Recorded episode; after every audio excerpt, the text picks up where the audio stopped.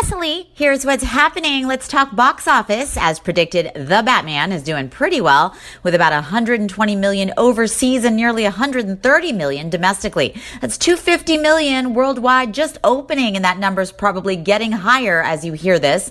And the numbers will keep growing as it opens in Japan on Friday, then China the following week. Keep in mind, Warner Brothers did pull it from Russia, which has notoriously had huge box office numbers. This finally knocked Uncharted out of the top spot spot, but that should have happened anyway because man, that movie's bad.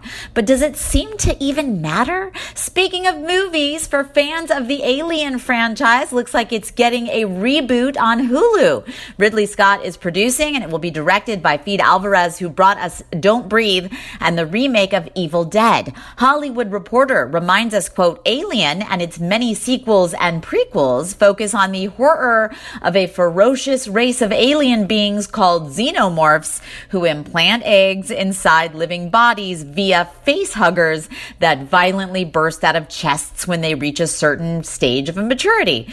Isn't that just called online dating? JK, I would never make a joke that hacky, or would I? Anyway, thanks Disney. And good news for Jessica Simpson. She went on HSN to push her new spring clothing line and reportedly, according to her, sold 16,000 dresses in just a few hours. 16,000.